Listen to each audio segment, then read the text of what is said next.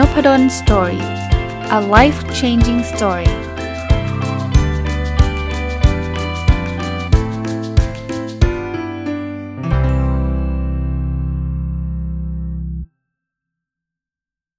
สวัสดีครับ ยินดีต้อนรับเข้าสู่นพดล Story Podcast นะครับ แล้วก็วันศุกร์นะครับ ยินดีต้อนรับเข้าสู่รายการ MBA Weekly นะครับ ก็เป็นรายการที่ผมจะหยิบเรื่องราวที่เกี่ยวข้องกับการเรียนการสอน ที่เราเรียกว่าโครงการ MBA นะครับก็คือการสอนระดับปริญญาโททางด้านการบริหารธุรกิจนะซึ่ง MBA เนี่ยก็เป็นดีกรีใหญ่อันนึงเนาะเพราะว่ามันรับได้ทุกทุกอะไรนะทุกสาขาวิชาเลยนะครับเป็นดีกรีฮิตนะครับเป็นเป็นเป็นเป็นโครงการที่ฮิตหลายคนอยากเรียนปริญญาโทก็จะเปลี่ยน field เนี่ยก็มาเรียน MBA กันเยอะแยะนะครับ วันนี้อยากจะหยิบเรื่องนี้มาชวนคุยฮะคือเวลาเราจะดูว่าที่ไหนดีไม่ดีเนี่ย เราดูจากอะไรนะครับผมผมอาจจะพูดคุยได้ว่า เฮ้ยจริง ๆ เราอาจจะดูจากเรื่องของออคุณภาพอาจารย์ เราอาจจะดูจากเรื่องของสถานที่ความสะดวกในการเดินทาง เราอาจจะดูหลักสูตรดูอะไรเงี้ยอันนั้นเป็นภาพรวมๆที่เราดูกันอยู่แล้วนะครับ แต่ว่ามุมที่อยากจะมาแชร์ก็คือเรื่องของการดูแรงกิ้งนะแรงกิ้งคือการจัดอันดับ ผมเล่าให้ฟังแบบนี้ถ้าเป็นการเรียนต่อเมืองนอกเนี่ยเรื่องนี้เนี่ยเป็นเรื่องฮิตเลย นะเราเราจะไปเรียนสมมตินะใครอยากจะไปเรียน MBA ที่อเมริกาเนี่ยง่ายที่สุดที่เราส่วนใหญ่จะทำกันนะ ตอนผมเรียนปริญญาโทเนี่ยก็แต่ตอนนั้นมันนานละมันไม่ค่อยมียังไม่มีอินเทอร์เน็ตนะแต่ก็เอาเป็นว่าลูกจะไปเรียนแล้วกันอะเล่าเล่าเรื่องลูกนะลูกจะไปเรียนปริญญาตรีที่นู่นเนี่ยผมดู ranking เป็นหลักเลยถามว่า ranking เนี่ยมันบอกทุกอย่างหรือเปล่า มันไม่ถึงกับบอกทุกอย่างหรอก มันไม่ได้บอกว่า top rank จะดีกว่าอันดับ ท้ายๆ หรืออันดับรองลงมาทุกเรื่องทุกอย่าง มันมันคงพูดแบบนั้นไม่ได้ แต่ถามว่ามันเป็น good enough indicator หรือเปล่า แปลว่ามันเป็นตัววัดที่ดีระดับหนึ่งหรือเปล่า มันดีเพียงพอ หรือมันให้ข้อมูลที่มีประโยชน์หรือเปล่า ผมว่ามันมีระดับหนึ่งนะครับ ก็การเรียนในระดับเป็น MBA ก็เช่นเดียวกันนะมันก็จะมีการทำ ranking ทำการวัดว่าเออ business school ที่ไหนเจ๋งที่ไหนดีตาม คุณทีเรียที่เขาให้นะครับคุณทีเรียก็คือปัจจัยที่เขาให้น้ำหนักที่เขาคิดว่ามันมันส่งผลเนี่ยเรื่องไหนเป็นเรื่องที่ที่สำคัญนะครับ คราวนี้การแรงกิ้งเนี่ยเราก็ต้องดูอีกนิดหนึ่งว่าใครเป็นคนแรงฮะก็จะมีเจ้าแบบ โหดัง ๆ อยู่ไม่กี่เจ้าอะถ้าเป็นฝากฝากอเมริกาเนี่ย US News นะก็เป็นสื่อเป็นนิตยสารแต่ก่อนนะครับ เดี๋ยวนี้ก็เป็นจะเรียกว่าเป็นสื่อดังของอเมริกาเนี่ยเขาก็ทำการ ranking แล้วก็มีมากกว่านั้นนะนะครับ ฝั่งยุโรปก็อาจจะมี Financial Times ทำพวก MBA ranking แล้วระยะหลังๆเนี่ยที่เราได้ยินชื่ออยู่บ่อยๆ นี่ทำทั้งโลกเลยเนี่ยเขาเรียกว่า QS ranking นะครับ จริงๆ QS ranking เนี่ยมีการแรงทั้งโหระดับทุกระดับทุกสาขาวิชาเป็น University World Ranking ก็มีนะครับ คือแรงระดับมหาวิทยาลัยเลยนะครับทุกสาขาวิชาก็มี แต่วันนี้ที่อยากจะนำมาชวนคุยคือ QS Business Master Ranking จริงๆ เล่าให้ฟังแบบนี้ก่อนนะคือ QS เนี่ยเขามี MBA ranking โดยเฉพาะ แล้วก็มี Business Master ranking เพียงแต่ว่า ผมผมอยากจะแชร์ในมุมของธรรมศาสตร์นิดหนึ่งด้วย ธรรมศาสตร์เนี่ยเรามีโครงการ MBA อยู่ 2 โครงการ โครงการแรกคือโครงการ MBA ที่เป็นภาคภาคไทยนะครับภาคไทยก็คือที่ผมเป็นพอออยู่ตรงนี้นะครับอีกโครงการหนึ่งก็คือ international MBA ที่เรียกว่าเจมบ้านะจะเป็น 2 โครงการซึ่งซึ่งจะเรียกว่าแยกออกจากกันนะครับ หลักสูตรจะไม่ได้เหมือนกัน 100%แต่ว่ามันก็มีความเป็น MBA แหละ เจมบ้าก็จะมีผอโครงการท่านจันเฟรดนะครับท่านก็จะดูแลนะครับส่วน MBA ที่เป็นภาคไทยเนี่ยผมจะดูแล คราวนี้เวลาเราธรรมศาสตร์เนี่ยเราจะส่งเข้าไปให้กับ QS พิจารณา ranking มหาวิทยาลัยเราเนี่ยเรามี 2 โครงการมันก็คงตลกเนาะว่าธรรมศาสตร์โครงการนี้ได้แรงนี้โครงการนี้ได้แรงนี้ก็มันก็คงแปลกนั้นเนี่ยเราก็จะส่งของ MBA International Program เนี่ยเข้าไปใน MBA Ranking ในขณะที่ MBA ที่ผมดูแลเป็นไทยโปรแกรมเนี่ย เป็นโครงการไทยเนี่ย ก็จะอยู่ใน Business Master Ranking นะวันนี้ก็เลยอยากจะมาชวนคุยภาคไทย เพราะว่า International Gem MBA ผมก็ไม่ได้เป็นคนดูแลโครงการนะครับ ผมก็อยากจะมามาแชร์ว่าไอ้ QS Business Master Ranking เนี่ยเขาดูอะไรกันบ้างนะครับปัจจัยที่1นะเขาดูเรื่องของการจ้างงานนะแน่นอน MBA เกือบทุกที่นะครับเป้าหมายคือเรียนไปแล้วต้องไม่ตกงาน คราวนี้มันไม่ใช่แค่ไม่ตกงานนะเรียน MBA ทั้งทีบอกนี่ไงความสำเร็จของการเรียน MBA คือเรียนแล้วไม่ตกงานโอ้โหใครจะไปตกงานใช่ไหมคนตกงานก็แย่แล้วเขาจะมีการเซอร์เวย employee ครับไอ้ตัวที employer employer คือนายจ้างนะวิธีการคือว่าทาง QS เอง QS เป็นสถาบันที่แรงอันนี้นะครับเขาจะมี global employer survey แปลว่าเขาจะส่งเซอร์เวยไปยังนายจ้าง นะครับนายจ้างก็คือบริษัทชั้นนำต่างๆนะครับทั่วโลกนะทั่วโลกเขาบอกว่าถ้า business school เราเนี่ยอยากที่จะส่งรายชื่อนายจ้างให้เขาก็ได้นะเพราะว่าบางทีประเทศไทยก็จะมีนายจ้างแบบที่เขาอาจจะไม่ได้ไม่ได้รู้จักไงเขาเขาจะรู้จักประประเภทแบบ Google Uber อะไรที่ Facebook อะไรเงี้ยเป็นเป็นเป็นบริษัทระดับโลกเนี้ยเขารู้จักนี่ยแต่ของไทยมี SCB มีกสิกรไทย มีการบินไทย มี ปตทปูนซีเมนอะไรเงี้ยเขาเขาอาจจะไม่รู้จัก เพราะฉะนั้นเนี่ยเราสามารถส่งรายชื่อในจ้างของเราให้เขาได้ สิ่งที่เขาจะทำคือเขาจะแจกแบบสอบถามไปนะครับ ให้ในจ้างประเมินนะว่าเอาคุณเลือกประเมินมานะครับว่าคุณสมมติ MBA ธรรมศาสตร์เนี่ยทำได้ดีมากน้อยแค่ไหน เด็ก MBA ธรรมศาสตร์ฉลาดเฉลียวเก่งกาจมากน้อยแค่ไหนอะไรเงี้ยเขาก็จะมีแบบประเมินส่งไปยังในจ้างนะครับ ตรงนี้เนี่ยเขาให้ ปัจจัยนะปัจจัยนี้เนี่ยเขาให้น้ำหนักถึง 35%เพราะก็ถือว่าคนที่จบ MBA ไปแล้วเนี่ยคนที่จะประเมินได้ว่าเด็กคนนี้เก่งไม่เก่งดีไม่ดีเจ๋งไม่เจ๋งเนี่ยก็น่าจะเป็นเรื่องของนายจ้างเป็นหลักนะครับ อันนี้คือ 35%ถัดมาคืออลัมนายเอาคำอลัมนายคือสิทธิ์เก่านะก็คือเอาคำก็คือผลลัพธ์ผลลัพธ์ที่เราได้จากสิทธิ์เก่าเราคราวนี้ QS เขาทำไง เขาก็ไปสืบเลยฮะ ว่าอ้าวสิทธิ์เก่า MBA ธรรมศาสตร์เนี่ย มีใครดังๆมั่งนะเขาเจอเขาก็ให้ให้แต้มเรา แต่เขาบอกว่าบางทีเนี่ยเขาคืออย่างในในอเมริกาเนี่ยมันก็หาไม่ยากเช่นเขาไปดูเขาไปดูรายชื่อลิสต์ของ CEO Apple จบที่ไหนมาวะ Amazon CEO IBM Microsoft Exxon Mobil Pepsi อะไรเงี้ยเขามีบริษัท อยู่ใน top top เขาเขาจะดูว่าจบที่ไหนมาเขาก็ให้แต้มนะแต่ถ้ามามาสำหรับในประเทศไทยเนี่ยเขาอาจจะต้องขอข้อมูลเรา ว่าเฮ้ยศิษย์เก่าดัง ๆ คุณมีใครมั่งนะแล้วคุณศิษย์เก่าคุณไปอยู่ที่ไหนบ้างนะเราอาจจะบอกว่าเอ้ยศิษย์เก่าเราเนี่ยเป็นผู้บริหารธนาคารไทยพาณิชย์นะ คนนี้เป็นรัฐมนตรีนะอะไรเงี้ย เราสามารถส่งส่งรายชื่อไปได้ อันนี้เขาให้ 15 15%เขาลึกๆ ผมไม่รู้เขา เขาให้ยังไง CEO กี่แต้ม CFO กี่แต้มเนี่ยผมไม่ทราบ หรือเขาคงดูขนาดของบริษัทด้วยนะ CEO ของบริษัทที่บ้านก็อาจจะไม่ได้คะแนนเท่ากับ CEO ของบริษัทยักษ์ใหญ่อย่างปตทอย่างเงี้ยนะครับ อันนี้คืออันนับอันนายเอาคำ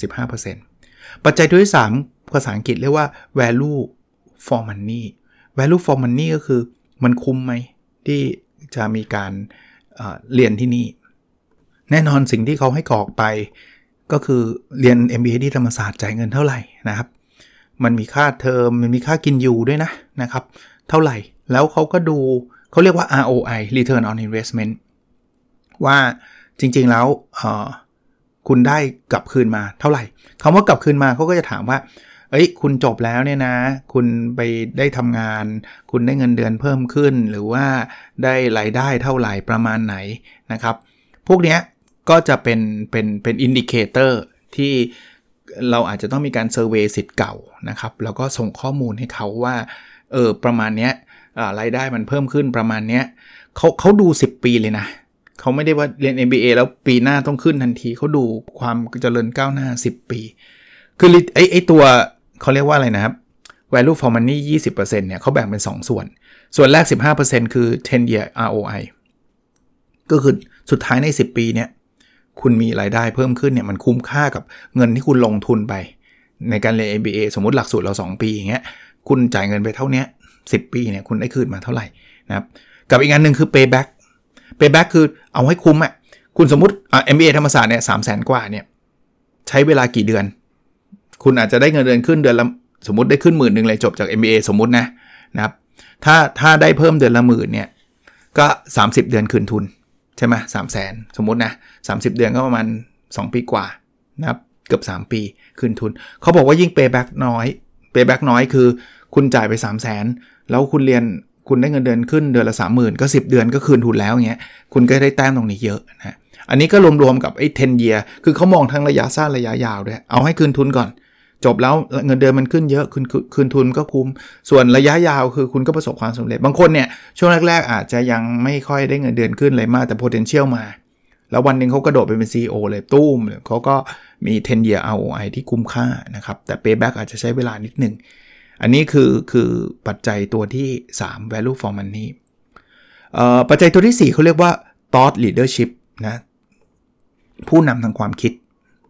อันนี้ให้ถึง 20%เลยนะ thought leadership เนี่ยเขาแบ่งเป็น 2ส่วนอีกเหมือนกันนะครับสำหรับ thought leadership เนี่ยอออย่างแรกเนี่ยคือ 10%เนี่ยมาจากเขาเรียกว่าชื่อเสียงชื่อเสียงทางด้าน academic ของโครงการ ชื่อเสียงนี้เราจะรู้ได้ไงว่าโครงการเอเวธรรมศาสตร์มีชื่อเสียงเขาก็จะสอบถามอาจารย์ที่อื่นๆมาถามมาถามผมผมก็บอกธรรมศาสตร์สุดยอดใช่ไหมเขาก็ถามอาจารย์มหาวิทยาลัยอื่น ๆ ว่ารู้จักธรรมศาสตร์ไหมธรรมศาสตร์ Business School MBA เป็นยังไงอะไรเงี้ย อันนี้เขาให้ให้10%เลยนะครับเขาดู research นะเขามีข้อมูลครับว่าอาจารย์ที่สอน MBA ที่ธรรมศาสตร์เราเนี่ย อาจารย์ทำวิจัยมีตีพิมพ์ที่นู่นที่ไหนบ้างอันนี้เขาไป search มาเขาดูเปอร์เซ็นต์ของอคนอาจารย์ที่จบด็อกเตอร์ครับนะเขาก็ให้คะแนนมา อันนี้ไม่ยากเขาดูรายชื่ออาจารย์เราก็รู้แล้วว่าอาจารย์นี้จบด็อกเตอร์หรือไม่จบนะครับเขาก็ search ได้ อันนี้ก็รวมๆแล้วอยู่ที่ 20%นะครับปัจจัยตัวสุดท้ายฮะ class faculty diversity เขาต้องการให้มันมีความหลากหลาย คนสอนเราไม่ใช่ว่าแบบ ผู้ชายอย่างเดียว สอนแบบหน้าตาแบบเหมือนๆกันอย่างเดียวไม่ใช่นะครับเขาก็จะดูว่าเออมี mix ระหว่างอาจารย์ผู้ชายอาจารย์ผู้หญิงมากน้อยแค่ไหน อันนี้มุมหนึ่งนะแล้วก็มุมของความเป็นอินเตอร์นะครับว่าเรามี international faculty มากน้อยแค่ไหน ซึ่งอันนี้เราจะเสียเปรียบนิดนึง ถ้าเป็นโครงการไทยเนี่ยเราก็ไม่ได้มีอาจารย์ต่างประเทศ แต่ว่าผมก็พยายามเชิญนะปัจจุบันผมก็เห็นแล้วว่าเขาเขาดูเรื่องพวกนี้ด้วยนะครับ 10%เนี่ยผมก็ พยายาม balance ให้มีทั้งผู้ชายผู้หญิงสอนด้วยกัน จริงๆ เอาตรงนะ ประเทศไทยไม่ค่อยมี issue ของเรื่องของ เราจะเอาเฉพาะอาจารย์ผู้ชายไม่เอาอาจารย์ผู้หญิงเราไม่ค่อยมีนะ ประเทศเราเนี่ยไม่ใช่เอาแต่ไปเข็มทั้งประเทศก็ไม่รู้เอาเอา MBA เราเนี่ยก็มีทั้งอาจารย์ผู้ชายอาจารย์ผู้หญิงอยู่แล้ว แล้วก็มี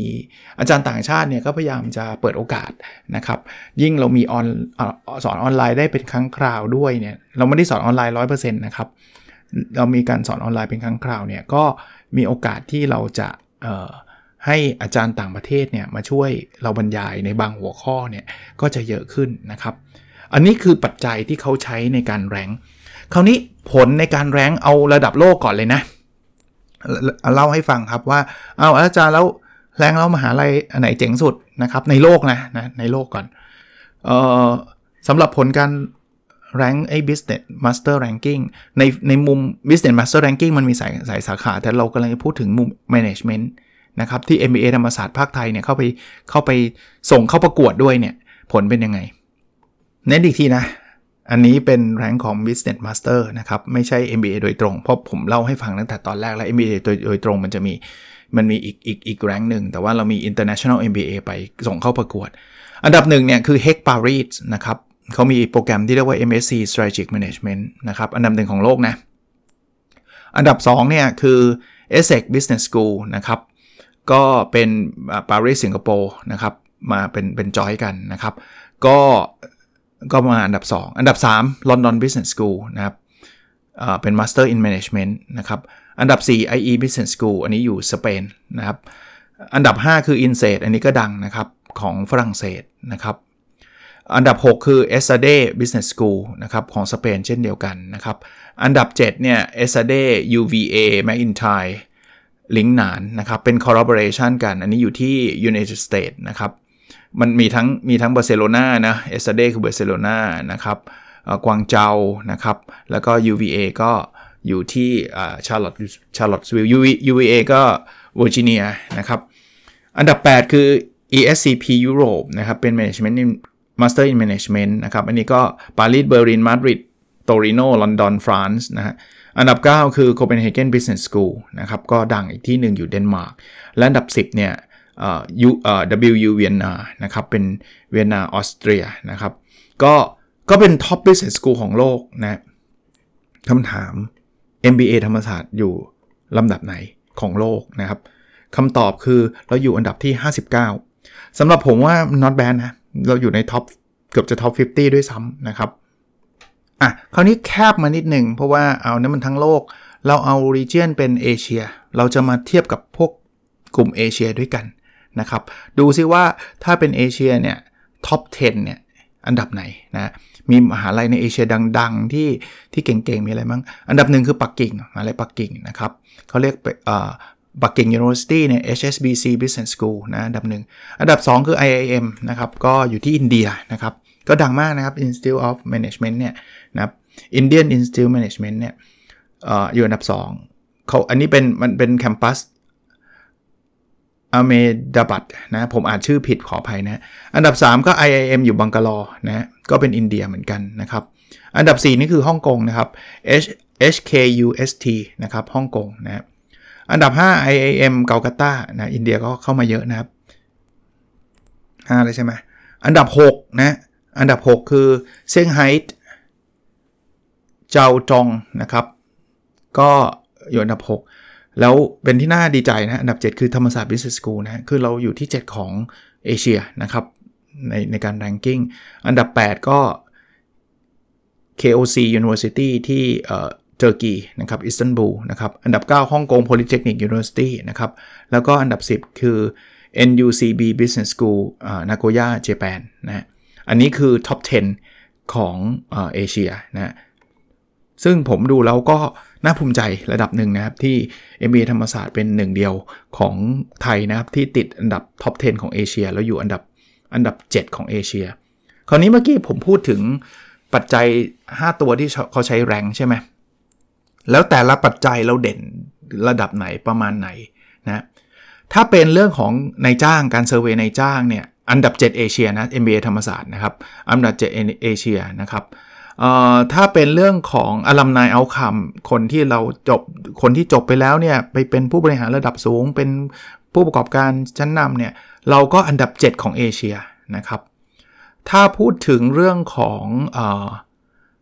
value for money จำได้ไหมเอาไอเรียนที่นี่แล้วเงินเดือนขึ้นแล้วคุ้มกับค่าเรียนหรือเปล่า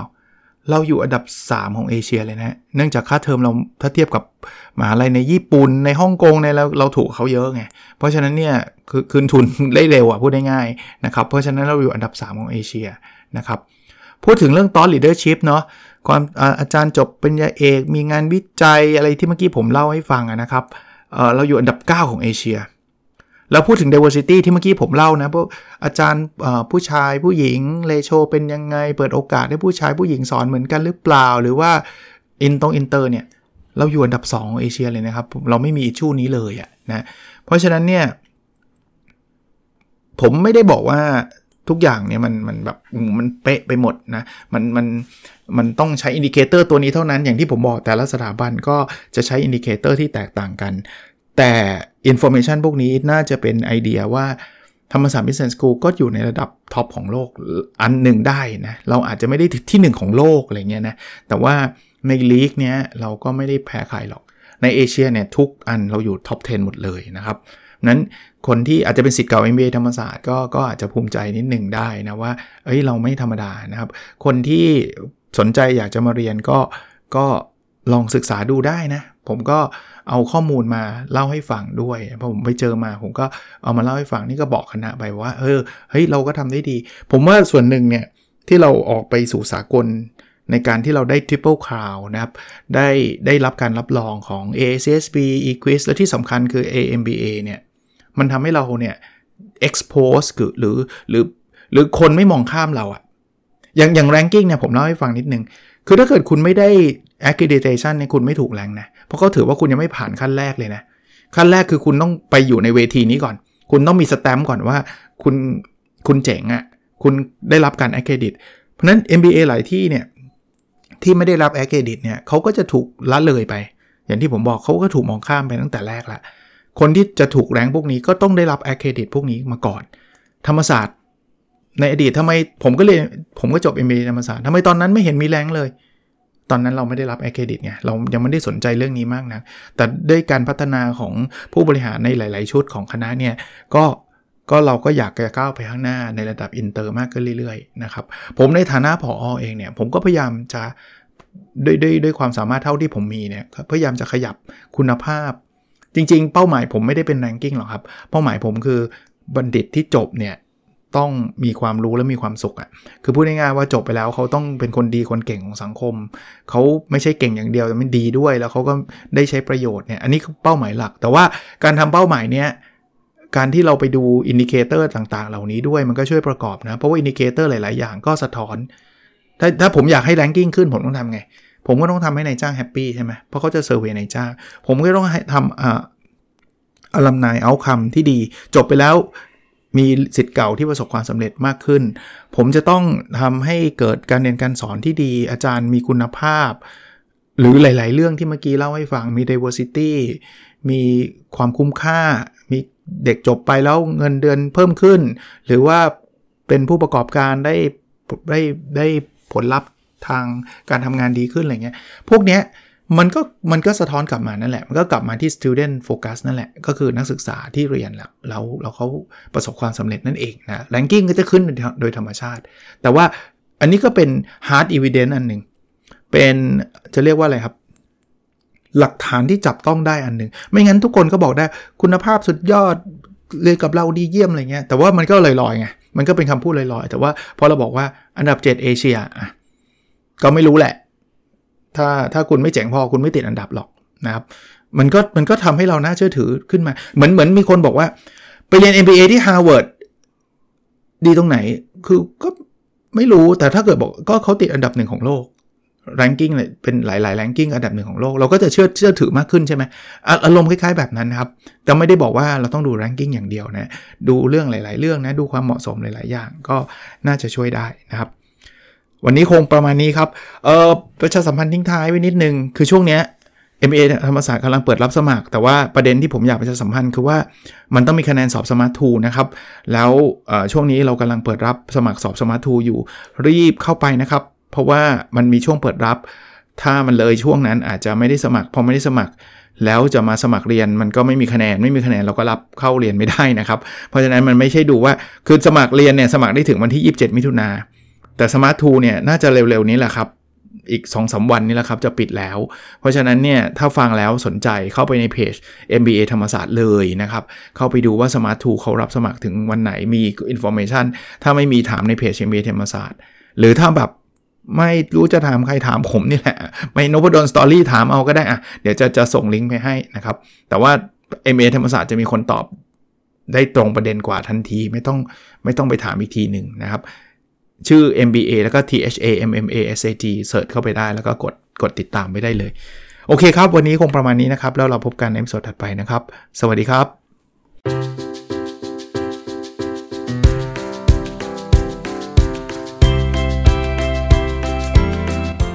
n o p a d o n Story a life changing story